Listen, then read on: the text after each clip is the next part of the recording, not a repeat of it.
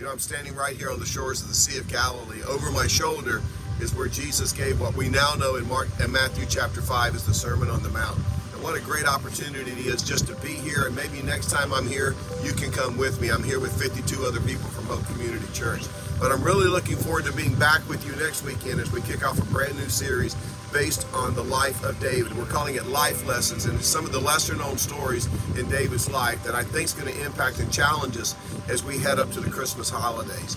But I really wanted to talk to you just for a second because you may or may not have heard that Mr. David Martin, uh, the very generous gentleman who gave us the property on Buck Jones Road where we built our Raleigh campus, passed away this week. He was an incredible saint, and because of his generosity, it gave us the opportunity. We were only about a thousand people then. He doesn't even attend Hope Community Church, but he saw something in us that we were going to reach people and make a difference in individuals' lives. Many of you have been impacted at all of our campuses because of the generosity of Mr. Martin.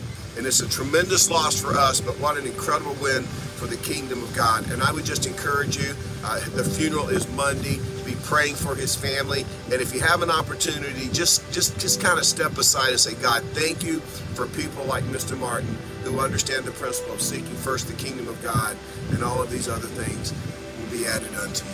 God bless you guys. Have a great weekend. Can't wait to see you next week.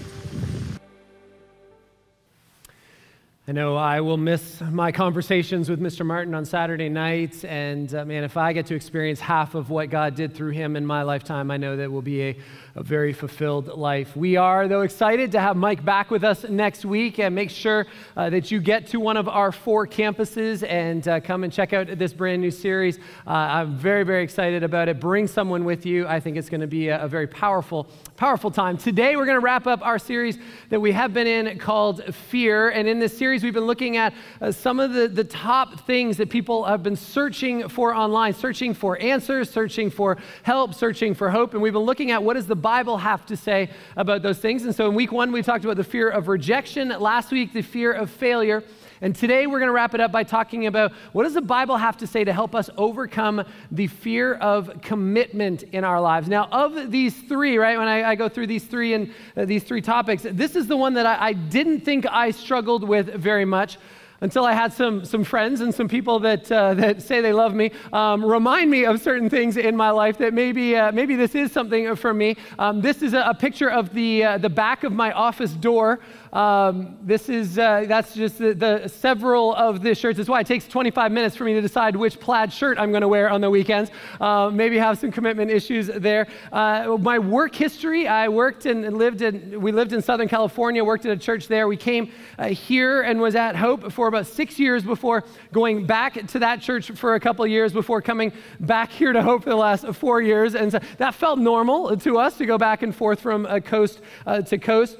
Uh, I kept putting off my annual physical for about eight years. Uh, it's been about how long since I had been. I went last week, and uh, things looked good, but I did have to get a couple of shots, and as a result, they put uh, they gave me some some band aids, and uh, I figured figured I probably maybe should stop seeing my pediatrician and maybe I should get a, a real doctor uh, in my life. And, and I struggle with finishing this message off. So maybe I do have commitment issues and uh, it's kind of come to light for me. I know I'm not the only one. I think we all struggle with the fear of commitment in our lives. That's why when friends ask us to move, right, we would say things like, oh, let, me, let me just check my schedule first, right, see if I can, if I can fit that in. Uh, maybe it's when someone invites you to go to fill in the blank and, and your response is, let me ask my spouse or uh, check with my mom or whoever it is is kind of your go to on, on that side.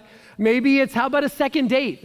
I'll call you, right? Like, yeah, I'll call you. I'll, I'll set that up. Or uh, let's start a family. I'm not sure I'm ready for that yet. Maybe it's when your mom calls you, you let it go to voicemail, right? Anybody do that? Don't don't put your hands up. Mom might be here, right? You don't want to you don't want to get caught on that, but you're just you're not willing to get into the commitment of of talking. How about this one? Are you ready to serve in a ministry? Let me pray about that, right? Let me pray about that. We all have those go to things that keep us from committing right away because we're not sure if it's the commitment we want to make or if there's a better option out there. In fact, I think one of the biggest reasons why we fear making commitments is really because we have a fear of losing control. And, and it's really fueled by that question of, of what if, right? What if it doesn't go the way that I hoped it would? What if it's, if it's not the desired outcome for me? What if I choose this and then realize that I missed out on something even better over there? And so we having not having control in our lives, it tends to fuel this fear to make commitments, to make decisions in our lives. Let me give you a quick test. And, and with these, with each one of them, just make a, a little mental check, right? If the, check this off if this is something that, that you would say is true in your life. Do you get rattled when things don't go as expected, right? Does that kind of kind of catch you off guard a little bit? Here's a second one. Do you often worry about things that are beyond your control? Third one, do you lose sleep over pressing issues? Maybe it's you can't sleep, right? You can't fall asleep, or you wake up in the middle of the night, or you wake up early and it's the, the first thing that's right there on your mind again. Uh, fourth one, is it hard to turn your mind off, right? Is it hard to stop thinking about those things? It's just constantly going and it's just rolling through your brain at, at all times. Number five, does the unknown intimidate you? Not knowing what's going to happen, right? Does that intimidate you? Number six, do you often imagine the worst case scenario? See, I think if you checked off yes to three or more of those, then I think it's pretty safe to say you have, you have commitment issues. How many of you had three or more? How many of you are like, I'm not going to commit to putting my hand up, right? I'm scared people will reject me and then I'm going to feel like a failure. See, this whole series is just, it's perfect for the things that we're dealing with. I want to help us today because I, I really think that we can find some ways to overcome this fear of commitment in our lives. If you have your Bible, turn with me to Mark chapter 10. And we're going to take a look at a story in there today and a story of, of, of, Jesus. If you didn't bring a Bible with you, that's okay. You can download our app and follow along. There's notes there. You can follow along on the side screens as well. One of the things that I love to do is, is help paint pictures of stories in the Bible. And, and, and I think the Bible should always be the highlight of, of any message, right? That should be the best part of it. It's not, not my stories, it should be God's stories. And so it's one of my favorite things that I get to do because the Bible is so real and, and it's so helpful in our lives. It's, it's real people that are encountering a real God. And so, as we've done in this series, we're going to take a look at a story. It's an encounter between Jesus and, a, and someone who had trouble making a decision, someone who faced a commitment issue in their lives, and, and how they responded to it, and how we can learn from that, and how we can respond. I want to read the whole story to you so you see the big picture, and then we're going to come back and we're going to unpack it just a little bit. Mark chapter 10, beginning at verse 17, says this As Jesus started on his way, a man ran up to him and fell on his knees before him. Good teacher, he asked. What must I do to inherit eternal life? Why do you call me good? Jesus answered, No one is good except God alone.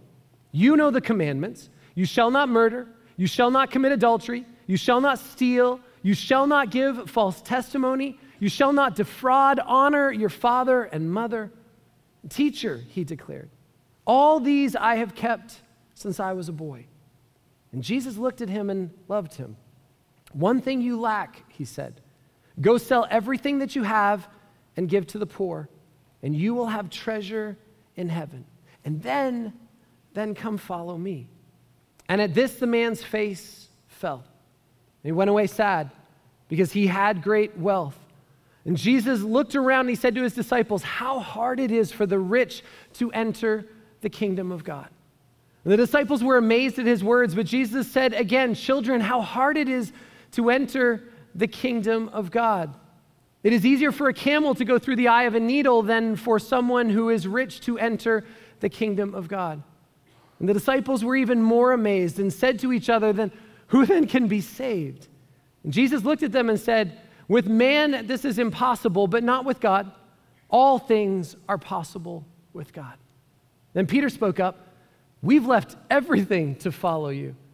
Truly I tell you, Jesus replied, no one who has left home or brothers or sisters or mother or father or children or fields for me and the gospel will fail to receive a hundred times as much in this present age homes, brothers, sisters, mothers, children, and fields, along with persecutions, and in the age to come, eternal life. Now let's break this story down a little bit and, and, look at some observations from it. Beginning of verse 7, right? Uh, let's go back. It says, As Jesus started on his way, a man ran up to him and fell on his knees before him. Good teacher, he asked, What must I do to inherit eternal life? Now, I like this guy, right? I like that he came running up to Jesus. A lot of times in the Bible, you see people are kind of sneaking up to Jesus, right? Or they're kind of hanging out in, in the back of the crowd. But this guy, he's ambitious, he's, he's bold, and he's also very humble. I love that when he gets to Jesus, he fell to his knees in front of him. But with his chest still heaving, right, from being out of breath, he asked Jesus the most important question in life. Now, we don't know much about this guy. My guess is that he wanted a, a, quick fix, right? He was looking for maybe an, a, an 11th commandment, something that he could just check off very easily on his spiritual journey and say, Done that, right? Now I have eternal life. He was just looking for a simple, easy spiritual plan. Verse 18 Why do you call me good? Jesus answered. No one is good except God alone. You know the commandments you shall not murder. You shall not commit adultery. You shall not steal. You shall not give false testimony. You shall not defraud. Honor your father and mother. See, Jesus here, he, begins to test his understanding of who, who he really thinks Jesus is. He says, Only God is good. And Jesus is saying, Are you seeing me in that light? Is that who you see me as? Do you see me as God? And then he did what any good rabbi or any good Jewish teacher would do. He, he pointed him back to the Old Testament Jewish law. And this guy, he knew the law. And it basically is, is this if you obey the commandments perfectly, then, then you will live, right? If you follow the rules, then, then God will bless you. Verse 20 Teacher, he declared, all of these I have kept since I was a boy. Now, a lot of times when I read the Bible, right, I, I like to, to, to think, what, what would it have been like to be there? Imagine being one of Jesus' disciples, right? Imagine being in the crowd that day and hearing this exchange between Jesus and this guy. You, you know what I would have done if I was there? I would have been, hold time out, time out, time out, right? Uh, come on, right? There's, there's no way. Okay, maybe you haven't committed murder, and I'll give you a pass on, on adultery, but what about the other ones, right? Do not steal. You mean to tell me you've never stolen anything? You never took a, a, tent stake from your neighbor's tent, right? Like you never, you never did that before? Or do not lie. You've never lied. Like when you were hanging out with all your buddies and you were talking about how many goats you had, you, you've never exaggerated on that number just a little bit. Do not cheat. Seriously? Like in, in Abacus 2 in high school when you forgot to study for the final exam, you're telling me you, you never looked over at the other dude's like bead rack to see what the answer was? Like, like you never did that? How about honor your father and mother? You never made faces behind their back. You always watered the camel as soon as they told you to, to do it, right? And, and, and basically, this guy's saying that he's perfect. Now look at Jesus' response, because it's so much, so much different than how I would have responded if, if I was there. Verse 21 Jesus looked at him and he loved him. See, Jesus felt genuine love for this man as he looked at him.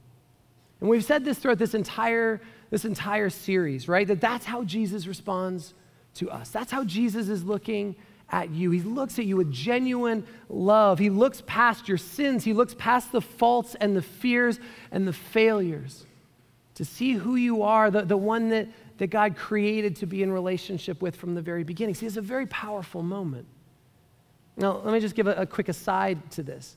Because when we talk about Jesus, right, when, when, we, when we study Jesus, when we learn about Jesus, you know what else you can find out about that? You can also find out about the character of God. See, if you want to know what God is like, then you simply look at Jesus. The things that Jesus did, the things that Jesus said, the way that Jesus lived his life always points back to the Father. Verse 21 Jesus looked at him and loved him. One thing you lack, he said, go sell everything you have and give to the poor, and you will have treasure in heaven. And then, then come follow me. Now, Jesus takes a hard left here, right? And, and, I think this guy's, I think this guy's got to be stunned by this. I mean, he's breezed through the test so far, and I don't think he saw this coming. See, the Bible doesn't give us the tone that Jesus uses, but I imagine that if he's looking at him with genuine love, that Jesus is also responding with compassion, right? That, that he cares about him when he says, Go sell everything that you have and give to the poor, and you'll have treasure in heaven. Then, then when you've done that, then you can come and follow me. That's not what this guy wanted to hear. So, you know what I love about Jesus? In, in, in this moment, I, I love that he just, he just told him the truth because he loved him, right? He wanted what was best for him. And so he challenged him to give up what was most important in his life. Now, again, let me pause for a second because I want to make sure we have a, a clear understanding of, of, something else. This passage does not suggest that, material possessions and, and money, right, that, that those things are evil. That's not what the Bible teaches. The love of money, that's bad, right? The Bible says that we need to stay away from that, right? Putting your possessions before God, yeah, the Bible says don't do that, right? That, that, that, teaches against that. But in and of themselves, the Bible doesn't teach that, that money or possessions are bad. See, what happens here, what Jesus is doing is he's actually telling them that this stuff in your life, it's become a barrier between you and God. The, the issue that you struggle with, your, your main issue, your, your main commitment is to materialism. And if he really wanted what he was looking for, then he was going to have to sacrifice the thing that he loved the most. Let me ask you a question. What is the thing that is or, or can be that barrier between you and God? What is that thing in your life that you can easily love more than you love God? Verse 22 At this, the man's face fell, and he went away sad because he had great wealth. This week, I, wanted to look in, in the original language, in the, in the Greek and the New Testament, to, to see if, uh, if there was a different translation for, for his face fell, right? Maybe the other, maybe the other thousands of translators had, had missed something in this. But actually, in the Greek, the word face fell are, are words describing a, a sky becoming overcast in, in anticipation of a storm. His face looked like a, a sky when a storm is rolling in, right? That, that there was this progressive darkening in this guy's face as he heard the words of Jesus. And as he took them in, and he mixed those words in with everything that he had, and he wrestled with what mattered most in his life. And it says that he walked away sad. You ever, you ever had that experience, that moment? right? Where, where, where, your face started to get a little bit darker, right? When you were realizing that the way you were living, the things that you loved were maybe different than what God was asking you to do. See, he thought all about the property that he owned. But you know what the truth is? The truth is that the property actually owned him. And this guy was a prisoner to his stuff. And so he gave up the greatest to hold on to something that was far lesser in, in value. And it says that he walked away sad. It's because he said yes to one thing, meant he had to say no to something else. And so he walks away. And, and when he does, Jesus uses this for an incredible, an incredibly powerful, teachable moment. Verse 23 Jesus looked around and, and said to his disciples, How hard it is for the rich to enter the kingdom of God. And the disciples were amazed at his words, but Jesus said again, Children, how hard it is to enter the kingdom of God. It is easier for a camel to go through the eye of a needle than for someone who is rich to enter the kingdom of God. And see, this principle, this concept, it, it totally amazed his, his followers, right? So much so that Jesus had to repeat it, and this time he, he added an illustration to it. See, what this verse is very subtle. I, I, don't know if you realize and get what Jesus did here. He's actually, he's actually using humor, right? He's painting a, a picture of something that's, that's kind of ridiculous. He was being funny, but, but, none of you laughed, right? It's, it's one thing when I say something that's brilliantly funny and, and you don't, you're not wise enough to get good humor, but, but when Jesus is being funny, right, and you don't laugh, that's how people get smited. And I feel like I just need to, to warn you on that. See, Jesus is trying to illustrate how difficult it is for this rich guy and he, and he, and he kind of says this Imagine the largest animal here in Palestine, right? Imagine it trying to get through uh, the head of, of a needle. And, and, and, and humor is all about timing, right? And in fact, maybe you just had to be there. Actually, Pastor Mike told me he was there during that time. He said it was very funny back then. And so, uh, verse 26 says this The disciples were even more amazed. And they said to each other, Then who can be saved? I mean, they were already amazed. Now they're like, they're at astonished level, right? Because in Jewish culture, wealthy people, they were seen by others, they were seen as being, as being blessed by God, right? That if you were rich, if you had lots of stuff, that, that God favored you. And so they're thinking to themselves, if this guy can't get in, how, how are we ever going to get in? Verse 27, Jesus looked at them and said, With man, this is impossible, but not with God. All things are possible with God what's he saying here? He says this, he says, no one, and including everybody here, right? None of us, none of us can be saved by our wealth. We can't be saved through our talents. We can't be saved by our, our accomplishments. It is impossible for me to be saved on my own terms. But everything is possible with God on his terms. Which leads to the question well, well what are God's terms? Well, God wanted to be number one in, in, this man's life. He wanted to be the, the first priority. He wants to be first in my life. He wants to be first in your life. See, God wants to be your greatest commitment. Verse 28 Then Peter spoke up. He said, We've left everything to follow you, Jesus. See, Peter wants to remind Jesus how committed he is. He and the disciples, right, they chose to give up everything to follow Jesus. But, Uh, but I love over in Matthew's gospel, right, same account of this story. But, but after Peter said this, in Matthew's account, there's, there's a follow up question that Peter asks. And he says, Jesus, what, what's in it for us? Right? We've left everything for you, Jesus, but what, what, what am I going to get out of this? And maybe that's the question that you're asking.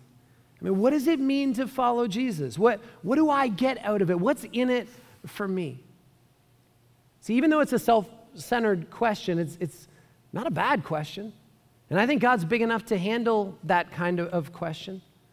In fact, as we've been journeying through this, we're about to get to the the answer. We've kind of been leading you to that place. We've been slowly climbing to the top of the, the tower of terror, right? So buckle your seatbelts, hang onto your, your pancreas. Here we go. Here's, here's the answer, verse, verse 29. Truly I tell you, Jesus replied, no one has left home or brothers or sisters or mother or father or children or fields for me and the gospel will fail to receive a hundred times as much in this present age.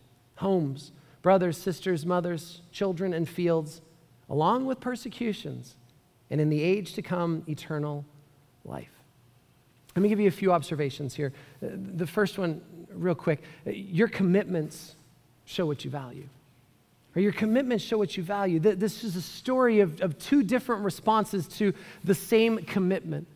For, for, this guy, he had a choice that he had to make between whether he was uh, going to hold on to what he had or whether he was going to trust Jesus with what he promised. The question became, what do you value most? Verse 21, right? When Jesus looked at him and he loved him and he said, There's one thing that you're lacking. You need to go and sell everything and give it to the poor, and then you'll have treasure in heaven. Then come back and you can follow me. The question is, is did he really want what he said he wanted? Do you remember why he came to Jesus in the first place? You, you remember what it was? He wanted uh, eternal life. But instead, he chose to hold on to what he had. He valued what he had more than what Jesus was promising him. Verse 28 Then Peter spoke up and he said, We've left everything to follow you. See, Peter and the disciples, they chose differently. The commitments you make always reveal what you value most. You ever been to a restaurant? You, had trouble choosing between a, couple of things. You're like, ah, they both sound good. You have commitment issues, right? And, it's hard to, hard to choose. We play a little game in the Peters family where, where you have to um, randomly assign a one or a two to either one of those. So one is a one, one is a, a two. And then someone else in our family will actually choose a number and they will decide what you're going to eat that night. And as soon as they make that decision, as soon as they say that number, it, it instantly, you know if you made a good choice or not, right? It either confirms that's what I really wanted or you're kind of left a little disappointed. See, your commitments show what you value most. Number two, every commitment costs you something. Every commitment involves a no and it involves a yes, a give up so that you can gain something. When we say yes to something, we always have to say no to something else. Verse 22 At this, the man's face fell and he went away sad because he had great wealth. See, the fact that he went away sad shows that he knew that there was a, a, cost involved. And in fact, that his choice had cost him, it had cost him greatly. He gave in to his fears. He didn't trust Jesus at his word, and he didn't believe that the reward was going to be worth the cost. See, teaching on the weekends, it, it, it costs me. Now, please don't hear that. I don't share that story because I want you to feel bad for me. I love what I get to do. But there have been multiple times where, where my son Ty, especially when he was younger, where he would come up to me and he said, Dad, can we go, can we go hit? Because he's a baseball player. Can we go hit or, or are you too busy? And every time he asked that, right, it, it stung because he already saw that there was a, a competition between my, my work and, and my time with him. The truth? There was. It was a competition, right? And I never wanted to communicate that to him, but sometimes Sometimes I had to choose to say, Ty, I'm sorry, I, I buddy, I, I just have to finish this message. And every single time he would say, It's okay. I understand. But he knew in that moment that I valued something else over him. But there were also times where I got to say, oh, Ty, no, why don't you go get your bat, right? I'm not too busy. Let, let's, let's go hit. But it cost me. Right? Every single time it cost me because I, I would have to stay up later, I would lose sleep, I would lose prep time. See, every commitment costs you something. When you choose to say yes to something, you always have to say no to something else. Sometimes that decision is difficult. Sometimes you have to give up what you want now for what you know is better later. Here's a third observation a commitment to Jesus always gives you more. See, when you choose Jesus over everything else, the reward is always greater than the cost. Look at verse 29 again. Truly I tell you, Jesus replied, no one who has left homes and brothers and sisters, family, right, children, or fields for me and the gospel will fail to receive a hundred times as much in this present age. Homes and brothers and sisters and family and fields, along with persecution, and in the age to come, eternal life. See, when you commit your life to Jesus, you will be rewarded. I'm, I'm not a math guy, right? But I, I love Jesus' math here, right? It says that, that if you do, that you're going to get a hundred times more, which means that if, if I put five bucks in, right, if, if five dollars, a hundred times more is, is five hundred dollars. Now I, I realize I'm just a dumb pastor, but that's a good investment, right? Like that's that's a, that's worthwhile take home right there. When you choose Jesus, when you commit to make him first in your life, Jesus is the reward. You've already been rewarded, and it impacts both the now and it impacts eternity. But I can't just pick the good parts, right, and, and ignore the hard parts in this. Jesus is very clear that yes, there will be a reward, but he also says that there will be, there will be persecution. Your life isn't always going to be easy. There are going to be difficult decisions that you have to make and things that you're going to have to sacrifice so that you can say yes to following him. See, Jesus is making it very clear for his first disciples, and it's just as clear for us today. We don't follow Jesus only for the rewards, right? That, that's, not, that's not why we do this. And persecution doesn't mean that God isn't keeping his promise to us or that we made a mistake by putting our trust in Jesus. But what Jesus is saying is that even in persecution, even when your life is difficult, even when it is a hard decision, even when you have to sacrifice one thing to say yes to following me, God rewards those who are committed to Him. Now, I can't promise you when you're going to get that reward, and, and I can't tell you what it's going to look like. I'd be lying if I did. That's not my role. In fact, I would even say it's not your role to even worry about it. That's God's job to figure that out when God's ready to do that. But here's what I can promise you when you choose to trust Jesus over everything else, the reward will always be more than any other commitment you could ever make. Let me show you how to deal with your fear of commitment. Two, two guiding principles to help you deal with this in your life, uh, real quick as we close. The first is this uh, discover your values. See, to remove our fear, we have to find out what is really important to us. What is it that we, that we really value in life so that we can choose what to say yes to, and, and it makes it easier to say no to the other things. I had a pastor uh, once that asked me these two questions. The first was this is what do you love deeply? Donnie, what is it that, that, that, grips your heart, right? What is it that wakes you up in the morning with a passion to want to do something? We all, we all have those things in our life. We all uh, uniquely designed to us, things that bring us joy and, and get that passion going. Let me give you a few of my things. One is my love for God. See, I was raised in church, but it, it didn't change me.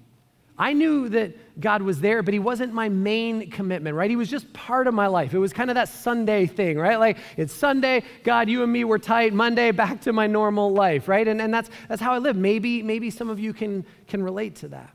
But I remember the day that I realized that Jesus mattered more than anything else to me. It's like, a, it's like there was a switch like that flipped over from uh, got to do this to get to do this. From I've got to read my Bible to I get to read my Bible. From I've got to serve other people to I get to make a difference in the lives of other people. Here's another one for me it's, it's my love for people. I love my family. I love my friends, right? I, I love you. Really, these are the, the richest parts of, of my life. When, when Jesus became that focus for me every day, not just, a, uh, not just Sundays, all of my priorities switched over. Everything changed for me. Now my priorities began to become helping people get to know Jesus the, the way that I've met Jesus, for them to grow in their relationship with Him. Here's another. For me, I strive for excellence. I was taught at an early age to work towards excellence, right? That, that the little things in life matter. I notice things that other people probably think are, are, weird. At our Apex campus, we have to set up and tear down chairs every single week. I, I notice when rows aren't straight. In fact, we've got, we've got a few guys that come in every Sunday morning before anyone else is there, and they measure and straighten every, every single row. See, I think excellence communicates something. It communicates, it communicates that things matter to us. It's one thing to do a job, it's another, it's what you do afterwards. It's the above and beyond to, to make things great. That's a value of mine. Here's another one laughter and fun. So I think church ought to be fun. I think there should be lots of laughter. I think we should probably play more games. There should probably be more cat videos or something. I don't know what it is, but, but I think Jesus had an amazing sense of humor. And I love to watch comedy. The problem is, is a lot of it is really hard to watch, isn't it? Uh, that's something I think we should be able to take back. Laughter should be a part of, of who we are and what we do. See, these are a few of my things. But we all have to figure out what is it that you love deeply because what you love deeply shows what you value. Here was the second question What makes you righteously angry? What is that thing in your life that, that you kind of say, not, not on my watch, right? That, that thing that makes you move, the, the thing that, that keeps you up at night and wakes you up in the morning, whether that I've got to be a part of this. I need to do something about that. See, when you know what you value, then you can do the second one, which is this, is you decide what is most important. And then you can decide what it is that's most important in your life. See, one of my favorite teachings of Jesus is Matthew 13, verse 44, it says this The kingdom of heaven is like a treasure hidden in a field. And when a man found it, he hid it again, and then in his joy went and sold all that he had and bought that field. See, when we discover that the treasure of Jesus is worth more than anything else, it's an easy decision to give up everything else. And, it's not a hard thing to do because we actually get to do it filled with joy. Because when you know that you have everything, then you don't need to be afraid of anything. When you know what you value most, you can decide what is most important. And the fear of commitment disappears in light of that. Will you bow your head with me? I just want to ask you a couple questions as we, as we close this out. First one's this What's most important to you? I mean, is what you have worth holding on to? Or will it leave you walking away sad one day? Uh, will you give up whatever it is that's a barrier between you and God, uh, recognizing that everything that God offers to us is so much better, so much greater than anything we could ever hold on to or accomplish on our own? Isaiah 41:10 says this, "Don't be afraid." for I am with you. Don't be discouraged, for I am your God. I will strengthen you and help you. I will hold you up with my victorious right hand. See, whatever your fear is, you can rest that God is with you in whatever it is that you face, in your rejections, in your failures, in the commitments. See, God is always greater than your fears. And He gives us the power to live courageously, to live boldly to live fearlessly. God says, do not be afraid. See, all of that stuff that's on your mind, give it to Him. And when it comes back, give it to Him again and again and again. Replace those fearful thoughts with, with His words of truth. You know what the result is? You know what you'll be able to do tonight? You'll be able to sleep in peace. Because God knows what concerns you. And He says, I've got it covered. If you've never accepted Jesus as your Savior, it's real easy because God's done everything for you. Jesus did everything when he went to that cross, when he took your sin upon himself. He took my sin upon himself. He proved it through his resurrection. He proved that he was God.